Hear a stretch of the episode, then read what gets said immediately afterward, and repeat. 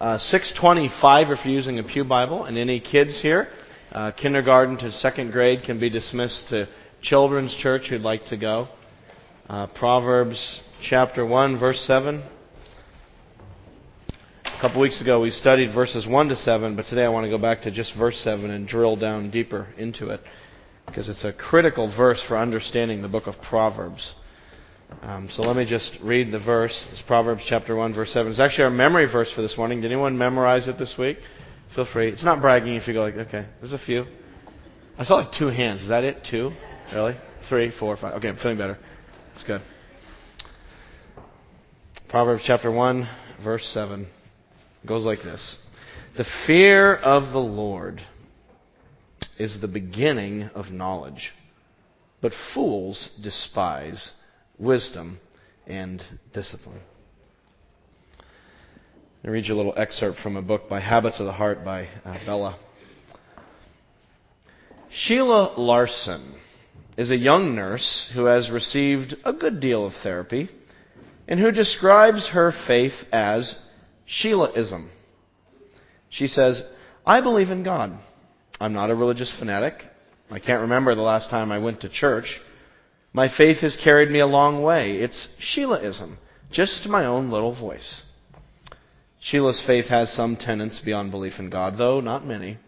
In defining her own Sheilaism, she says, It's just try to love yourself and be gentle with yourself. You know, I guess, take care of each other. I think he would want us to take care of each other.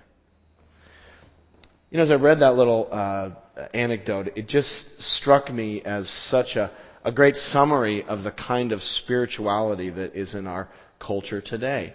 Uh, as people today increasingly are giving up on the idea of objective truth or, or objective reality and uh, definitely giving up on the institutional church and outward forms of religion, there's still a yearning for spirituality, broadly defined. And so what you find is that the move today is to turn inward, uh, kind of like Sheilaism or Jeremyism or Bobism or Sallyism or whatever your name is. And, and we sort of look inward. It's, you know, doing theology by looking in the mirror and saying, you know, what am I like and what would I like God to be like? And we end up sort of creating a God or a spirituality that's very much like ourselves. And the kind of spirituality that, that we sort of read about there is encapsulated in Sheilaism is a kind of God that you'd probably like to go to coffee with. And this God, you know, you could share your problems, and this God would share his or her problems, or whatever the case may be. And, and you could talk and just, you know, uh, give ideas and, and lean on each other and laugh with each other. It's that kind of friendly, buddy sort of God. But I will say this the kind of God described there in Sheilaism is a God that you would never fear. And yet, when you look at the Bible, both Old Testament and New Testament, one of the most common ways that the Bible summarizes the totality of biblical spirituality is with the phrase, fearing God. It's just a very common way of talking about it. Uh, in fact, there it is in our text, Proverbs chapter 1 verse 7. The fear of the Lord is the beginning of knowledge. This is a very common biblical phrase. Um, so apparently, to find wisdom and to find God, we have to fear God. That's the beginning of wisdom. Now, we've been talking about wisdom here uh, for the last couple Sundays. We've been getting into the study of Proverbs. And as you know, wisdom uh, as, as we've studied, wisdom is more than just intelligence. Wisdom is more than education. Wisdom means knowing how to live your life practically in a way that is glorifying and honoring to God. So it's not just having a bunch of head knowledge, it's about knowing how to live life in a way that pleases God. That's wisdom. And so according to Proverbs, the way to start with wisdom, the, the way you get into it is you have to fear the Lord. That's the beginning of knowledge, or, or you could say wisdom. The words are kind of interchangeable here in this opening section. So uh, the path, the doorway is the fear of the Lord, and beyond that doorway lies the path of wisdom. You have to enter in through the fear of the Lord, and then you're on the path. Although, in some ways, that's not a perfect analogy because it kind of gives the idea that you go through the fear of the Lord, then you kind of leave it behind, and then you're done with it. You know, it's the beginning, but then you move beyond the beginning. But that's not right either, because when it's saying here that the fear of the Lord is the beginning of wisdom, it's more like it's the, the fundamental principle of wisdom. In other words, the way wisdom works is fundamentally about fearing God. So you don't really move beyond it, you just kind of keep building on it. Uh, th- that's more the concept that's uh, being talked about here. If you were to take uh, wisdom and put it under a, a, microscope and scan it down to the molecular level, so to speak, what you would see at the molecular level would be the fear of the Lord. It's made up of that. For those of you computer types out there, the fear of the Lord is the operating system on which you run the wisdom applications. But it's the basis on which the whole thing works. My oldest son uh, has just gotten into a new sport that he's really enjoying. I'm actually really enjoying watching him too. It's uh, he's gotten into fencing, which is I I watch him. I want to do it too. I know that would surprise you playing with swords and all, but I, I really, uh, strangely enough, I'm kind of drawn to that. But you know, you watch him do fencing, and if you've ever done fencing or boxing, it very much uh, it's a lot of similar things in it. Um, but you know, what's what's the foundation of fencing? I'll give you a hint. It has nothing to do with the sword. It's all footwork. And so for the first several sessions they've been in fencing, most of the time they don't even pick up a foil. They just practice. They drill over and over. Step, you know, advance, lunge, back step, you know, and they have all these, and they're working on their footwork. And so you could say that footwork is the beginning of fencing. That's the same kind of idea. Do you ever move beyond footwork and say, okay, well, I've got that master, I don't have to do that anymore? No, I mean, it's, everything is built on that. Even the best fencers in the world, you know, they're masters of footwork. It's, it's knowing how to distance yourself in, in uh, relationship to, the, uh, to your opponent. And so, in the same way, the fear of the Lord is the beginning of wisdom. Means you never move beyond it. It's just the, uh, the atmosphere in which wisdom thrives and flourishes is in a fear of God. Or uh, just to say the same thing but from a different angle, you could also just look at the location of Proverbs chapter 1 verse 7 within the whole book of Proverbs. I mean, check this out. Let's take the camera angle now and kind of pull it back from that one verse and look at the whole book of Proverbs. Where is chapter 1 verse 7 located in the whole book? Well, it's part of the introduction. So chapter 1 verses 1 to 7 is the introduction to Proverbs. In other words, it's part of the whole uh, section that sets the agenda for the whole book. Verses 1 to 7 tell us what the whole book is about. And in 1 to 7, I think 7 is really the climax of the introduction. So the whole introduction builds to verse 7, and then that whole thing together introduces the whole book. So you might argue that verse 7 in some way is the programmatic agenda for the entire book of Proverbs. It is central. The fear of the Lord is the beginning, it's the essence of wisdom. So if we want to be wise, if we want to learn how to live the way God has designed us to live, we need wisdom. And how do you get wisdom? Well, you have to fear the Lord. Which then raises another question. Okay, what does that mean? How do you fear God? What, what does that mean? You know, I could take that word fear in a lot of different ways, couldn't I? I mean, is fearing God the kind of thing you feel when you're watching a spooky movie? And and you know that tense part, and then the piano in the background, and the soundtrack goes ding ding ding ding, and a hand comes out from behind the wall, and you go ah, you know, is that the kind of fear we're talking about here? Is it the fear that you would feel if you're walking down the street and and minding your own business, and you looked up and you realized you're being charged by a pit bull? and you suddenly have that animalistic fight or flight instinct, that adrenaline kicks in. Is that the kind of fear we're talking about when we're saying you should fear God? Is the fear of the Lord the kind of fear that a, a boy feels who has an abusive father? And again, one night he hears dad come in, and dad's in a drunken rage. And so the boy is just pulling the blankets up over his head in bed, just hoping dad won't come in again and hurt him. That's a kind of fear. Is that what we're saying about God? Should we relate to God as sort of an enraged, abusive father? Is that what does it mean to fear him? I mean, that's a really big question because that's a very strong word, fear. And I think that we struggle with that because it's like, what does that mean, fearing God? So, uh, as I wrestled with this, I just found that the hardest thing in studying this passage as I was preparing the sermon. What does it mean to fear God? And as I studied the phrase, both in Proverbs and outside of Proverbs, I just found it to be a really complex, big, multifaceted, rich, uh, interesting concept. It's just those five words in English, the fear of the Lord. In Hebrew, it's just two words. Yireh Yahweh. The fear of Yahweh. It's two words. And yet, those two little words in Hebrew, or those five little words in English, summarize a, a huge um, understanding of what it means to relate to God. So what I want to do is I, I want to give you. I was trying to figure out how to do this. I think what I want to do is give you a working definition of the fear of the Lord that I've crafted. This is not the only definition. You could probably define it another way, but let me sort of give you, as I've studied it, because that's what I had to do for myself. I had to sort of summarize it. All right, what is the fear of the Lord? What is this thing? And then we'll sort of start at the end and then go back to the beginning and try to take you through what that definition means. So let me give you a definition. This is not the only definition. Uh, but this is just sort of how I've tried to summarize in my mind to summarize all the biblical teaching. Uh, it would go like this The fear of the Lord is a reverent love for God's majestic holiness. So the fear of the Lord is reverent love for God's majestic holiness. So there's fear, which translated as reverent love, and it's fear of the Lord, but it's specifically uh, one aspect of him, I think in particular, his majestic holiness. So the fear of the Lord could be defined as uh, reverent love for his majestic holiness. Let me um, break that down then. First of all, it's reverent love. So it's a trembling adoration. It's a humble worship of God. That's what it's a reverent love for him.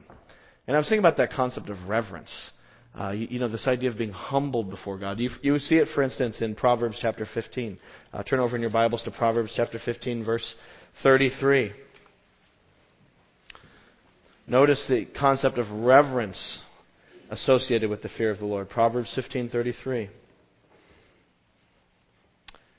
It says, "The fear of the Lord teaches a man wisdom." Okay, we've heard that. But then it says, "And humility comes before honor." So the uh, author of that proverb has set up a parallelism. The fear of the Lord is parallel to humility, and wisdom is parallel to honor. So the fear of the Lord is associated with humility. It's about humbling ourselves before God and recognizing He's great. It's reverence. Reverence. Which is kind of, I was thinking, a concept we don't really have in our culture very much. There's not much we revere, is there? We're pretty much an irreverent culture. That's the way humor is. Uh, the kind of humor I was raised on that sort of shaped my understanding, my sense of humor, you know, for good or for ill, is, is kind of this irreverent uh, thing. You know, it's the five S's, the five S's of humor today. Saturday Night Live, Simpsons, South Park, Seinfeld, and Stern. you know, those are the five kinds of things. It's like the Family Guy TV show. What does it all have in common?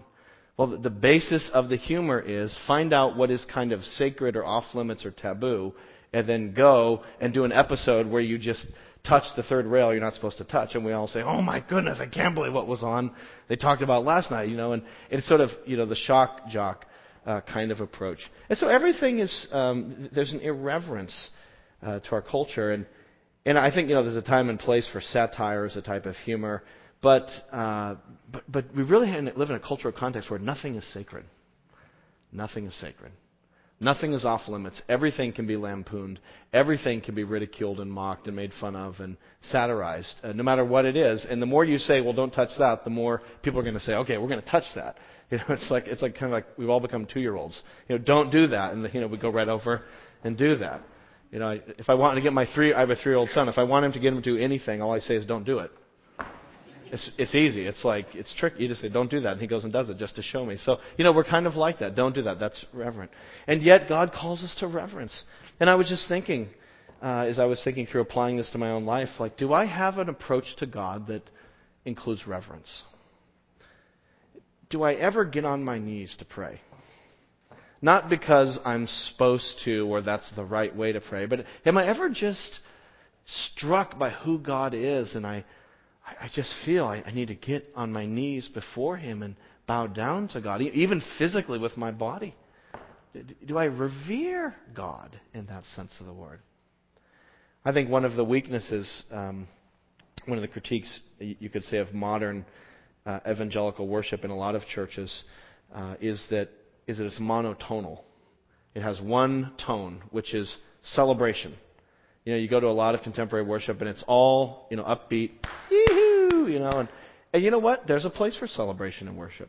There is the joy of the Lord. There is rejoicing. We, we, should celebrate our salvation. It should be joyful. In fact, I would even say, South Shore Baptist, we could grow in learning how to be more expressive with ourselves to, to celebrate who God is. But there's also other tones in worship, and one of them is reverence. It's quiet and it's humble. And so this, you know, you see all of that in the Bible. And I was thinking some of the times I felt closest to God in my life and you know, here we're kind of getting into personal experience, but times where I felt, if you could use those words, like God's presence really close, the thing it's sort of motivated me to do is just be really quiet and still and humble before God, not to jump up and down. Um, know, that's been my own experience. But then you look in the, the Bible, and you look at all of those interesting stories where God appears before his people or he shows up and talks to somebody. And what's the common response when God appears to people in the Bible? Do they say, Hey everybody, God is here! Woo! Celebrate! You know, when everyone starts, you know. Again, there's a place for celebration, but that doesn't seem to be what people do. What do you see when God shows up in the Bible?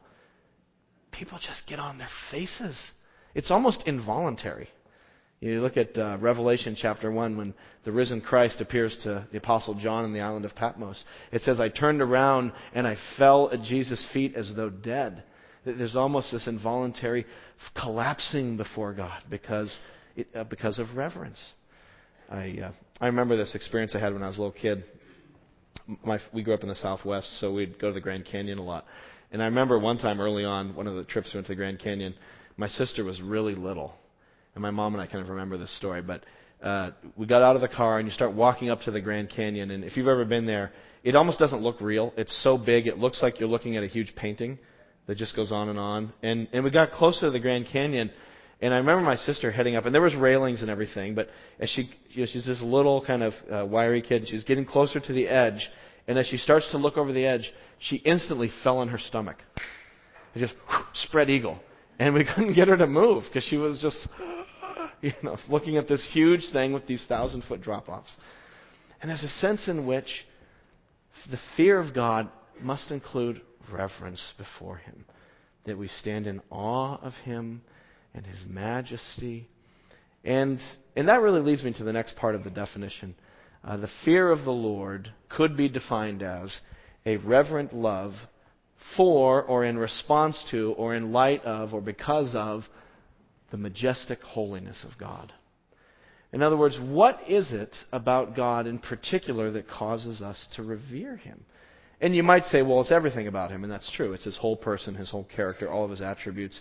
But when you look again at the, the Scriptures, it seems that there's one attribute in particular that kind of leads the way in um, evoking reverence from us. There's one particular aspect of God that just seems to always be out there mentioned particularly that causes people to fall down. And that aspect is holiness. It's the holiness of God in particular. And holiness, of course, is God's, his, uh, his otherness, his burning moral purity. The fact that he hates sin and he's above all evil and he's so pure and righteous. It says in the Old Testament, our God is a consuming fire. He's a holy, luminous, bright, glorious God in whom there is no evil whatsoever. And so what happens is when you come into the presence of that God is you become painfully aware of how sinful you are. You know, until you come and see God, you're like, I'm fine, you're okay, I'm okay, we're all good people, blah, blah, blah. But then you finally see God, the real measuring stick against which we should measure ourselves, not the guy down the street, but God and we say, Oh, oh my God. and not in taking his name in vain, but look at him. And we fall on our faces in reverence and a recognition of our own sin. So, for instance, look at uh, Proverbs chapter 8. This is another part of what it means to fear the Lord, is the sense of his moral purity. Look at Proverbs chapter 8, verse 13. We studied this uh, two weeks ago week before Stan was here. Didn't Stan do a great job, huh? He's a good preacher. Aren't you glad that he's down in Plymouth leading that church down there? Proverbs chapter 8, verse 13. To fear the Lord is to hate evil. That's interesting, isn't it? So I think what that means is, the kind of the way I understand all that fitting together, is because I revere God and His holiness and purity, if I really revere Him, I'm naturally going to want to align myself with His holiness. And if He is holy, I will want to be like Him because I revere Him. We, we resemble what we revere. We look like what we worship. And so if I'm worshiping and revering God, I'm going to want to start living a holy life too. Or look, uh, just another, for instance, same point, different verse, uh, chapter 14, verse 2. Quickly, chapter 14, verse 2 in Proverbs says, uh, He whose walk is upright fears the Lord, but he whose ways are devious despises him. Again, if we fear and reverence God's holiness, we will naturally want to live upright lives ourselves. We'll want to align with the God that we revere. and sure enough, when you look at passages and stories in the Bible where God has revealed himself to people very clearly, what you'll often see is that people respond with reverence and a recognition of their sin, and what they especially respond to is the holiness of God. So, for instance, Exodus chapter 3, when God appears to Moses in the burning bush. You know the story? Moses is out tending sheep, and he looks over and he sees this bush, and it's on fire, but the bush is not being consumed. And he says, Well, that's odd. Every time I've seen a bush on fire, it usually just goes away, but that bush still seems to be there. I'm going to go over and check that out. So, you know, come on, guys. And he takes the sheep over. And as he gets closer, it even gets weirder because the bush starts talking to him. And it says, Moses. And he's like, Yeah. Uh, and, and it says, Take off your sandals because the place you are standing is what kind of ground? Holy ground. And he says, Oh, it's holy and he does take off his sandals, and it says that he was afraid to look at God. And so, what is it that strikes Moses? Is it the fascination of kind of a miraculous thing of a burning bush? No. It's the holiness of God that captures his heart. And he says, I'm in the presence of a holy God. I can't even look at that God.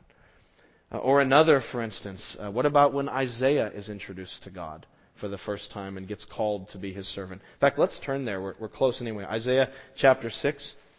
It's on page 680, Isaiah chapter 6. Hopefully you've read this story before. If not, this is a good one.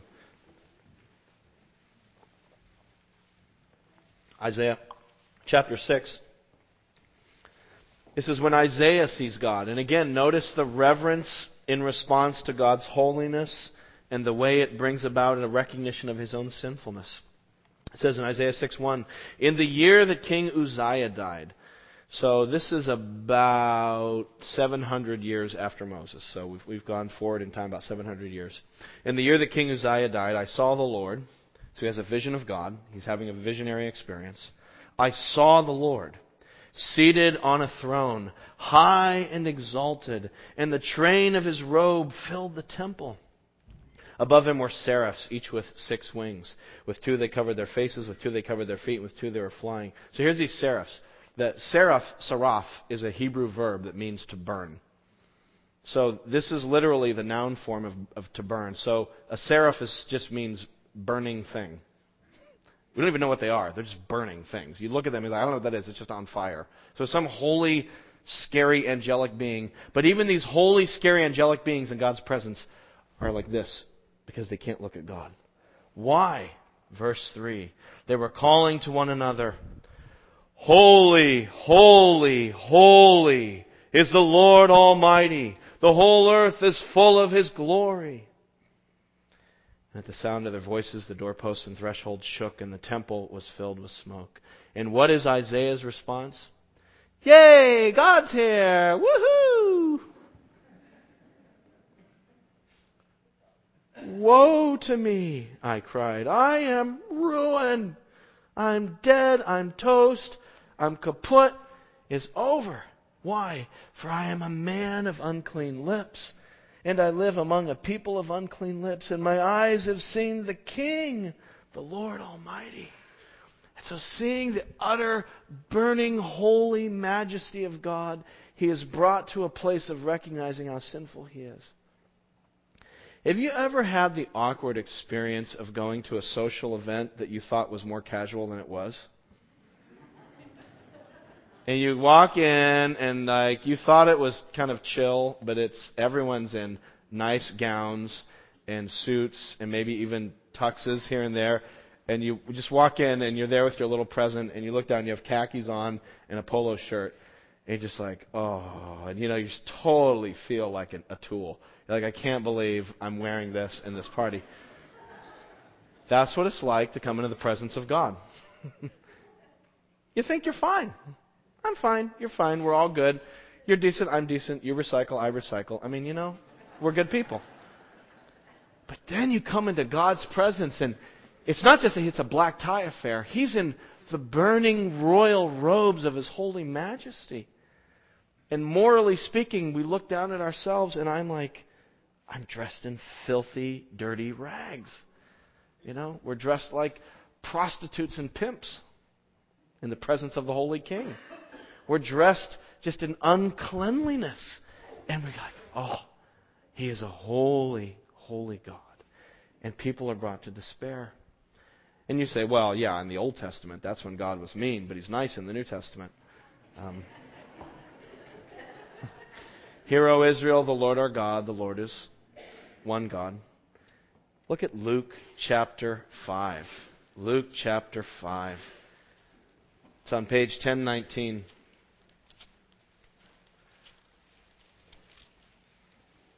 Luke chapter 5, page 1019 in the Pew Bible. So we had the call of Moses, the call of Isaiah. How about the call of Peter? Another one of God's servants. What happens when Peter's called? Well, Luke chapter 5, uh, you may know the story. Basically, Jesus is preaching and he gets in the boat, gets in Peter's boat. Peter's a fisherman. And after the sermon, he goes, Peter, let's go out fishing. And Peter's like, um, well, we fished all night and we didn't catch anything, so I don't think they're really biting right now, Lord. But, you know, all right, whatever. You're the Lord. You know, you're you're Jesus. If you want to go out fishing, fine. Let's go out fishing. So they go out fishing, right? They let down their nets, and what happens? They get the all-time world record catch from the Sea of Galilee. You know, they get the Bass Pro Shop all-time record, and there's more fish than have ever been caught in one time ever in the history of Sea of Galilee. And all the nets are breaking, and all the boats are tipping over because of the, you know, the, the weight of the fish pulling the boats down. And so there's yet another miracle. So we have the miracle of the burning bush, the miracle of the vision, now we have the miracle of the catch. But again, it's not the miracle that gets Peter's attention. He's not like, wow, that's cool, all those fish. Look at it's a recognition suddenly by God's grace of who Jesus is. And so in Luke chapter 5 verse 8, when Peter saw this, he fell at Jesus' knees. And he said, Go away from me, Lord. I am a sinful man. Just a place of brokenness before God. He sees the holiness of God in the person of Christ. And it makes him realize he's woefully underdressed for a meeting with God.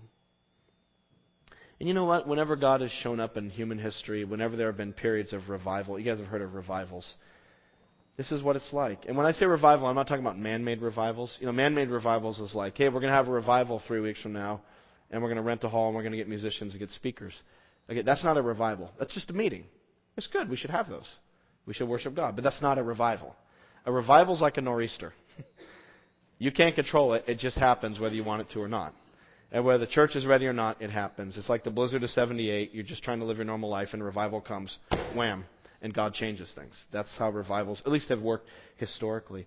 And when revivals come, there's always a sense of the holiness of God and our sinfulness. Let me read you an eyewitness account of the 1859 revival that hit Scotland about you know 150 years ago or so. This is an eyewitness account. The eyewitness says, then at, at that revival, the one deep dominant note was an overpowering sense of sin. The sense of sin is not found in anything like the same degree today. Then there were old, gray haired men and women, young men and maidens, weeping and sobbing as if their hearts would break with sorrow. And the realization of the presence of the Spirit of God was such as to overawe us so much that we dare not speak except in whispers. as we try to point those in agony of soul to the Savior. That's what a real revival is like. The overwhelming sense of the presence of God that not only shows us how great He is, but how broken and sinful we are before Him. Because until God shows up in that manner, you know, we, well, we'll use Proverbs language. You and I are fools. we're fools. We're born fools. All children are fools. We grow up as teenagers fools, and we're foolish adults until, unless at some point in that process we learn the fear of the Lord. And what do fools say? Fools say things like this I don't need God. You know, I'm smart and I'm, I'm successful. And, you know, God's really for people who can't handle life. That's who God's for. I mean, some people need that because they're scared and they've been through difficulties in life. And, you know, I respect their beliefs, but I don't need that. You know, I'm scientific, I'm rational, and finally, you know, I'm a good person. I serve my country, I pay my taxes, I, you know, coach my kids' basketball team. I'm a decent, fine, upstanding person. And that's fool talk because it doesn't take into account at all the holiness and majesty of God. But when God reveals himself, there is a brokenness and there is a recognition of his greatness and our sinfulness. In fact, I would go so far as to say this. If you've never had an experience in your life where you have come to see the heinousness of your sin before God and have been grieved by it, then you're probably not a Christian. You can't be a Christian unless you repent. And repentance is recognizing our sin and confessing it humbly before God. It can look different ways. I'm not saying you have to weep like they did at that revival, but you know, sometimes it can be quiet, sometimes it can be loud. But however it happens, you know, Jesus said to enter the kingdom of God, we have to repent and believe. And so there has to be a time where we say, I am guilty before God and it is bad, and I need a Savior. And if you've never experienced that, please don't think that any amount of church going and good do- tourism is what makes you a Christian. It's recognizing our sinfulness before God in some way or some form as God reveals that to you. And it causes us to say, Woe to me, I am a sinful man. Away from me, Lord, for I am a sinful man. I'm a sinful woman, a sinful child.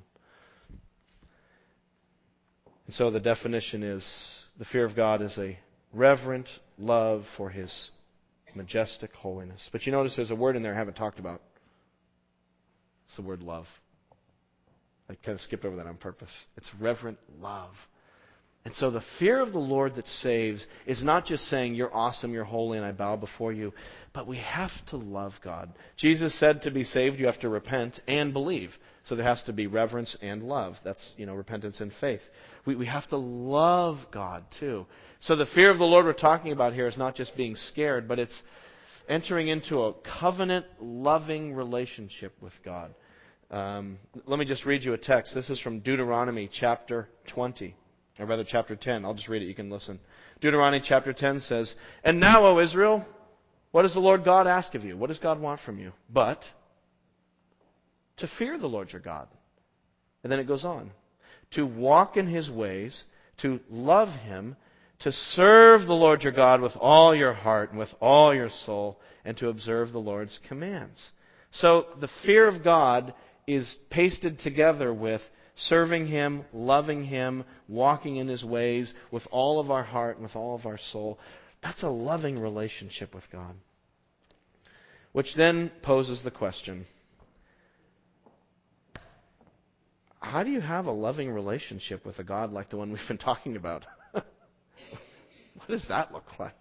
I mean, everything we've been reading is God is holy and we are not. And God is the majestic, awesome, burning, consuming fire God. And when we come into His presence, we realize not how close we are to Him, but how different and separated we are from Him.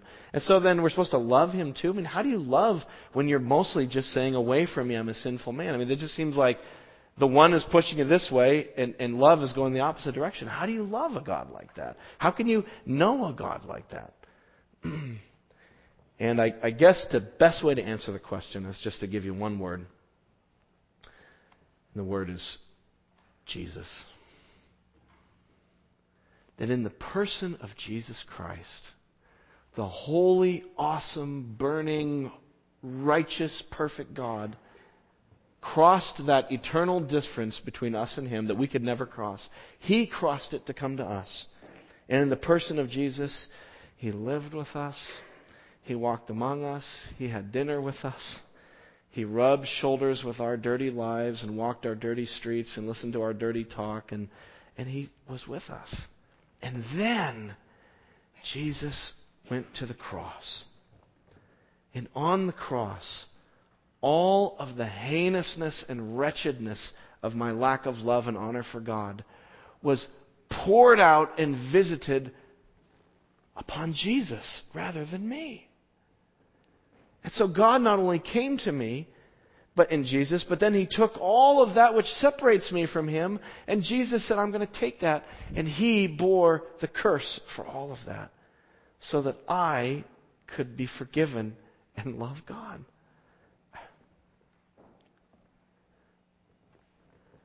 No one has ever loved me the way Jesus has loved me. Nobody has ever forgiven me as much as God has forgiven me, and at such a price. I have never been accepted the way God has accepted and embraced me. so, yeah, I love Him. I love Him. And my love is so imperfect and so fleeting and hot and cold and all that. And He still loves me. And even when my love for Him is lame, which it usually is, Jesus says, Yep, I died for that too. And I say, All right, Lord, I'm going to follow you now. And I fall again. Jesus says, It's okay. I died for that too. And the more I become a Christian, the more I'm just overwhelmed at the extent of what God has done to love me. And so it's all God and it's zero Jeramie. God has done it. God has crossed the gap.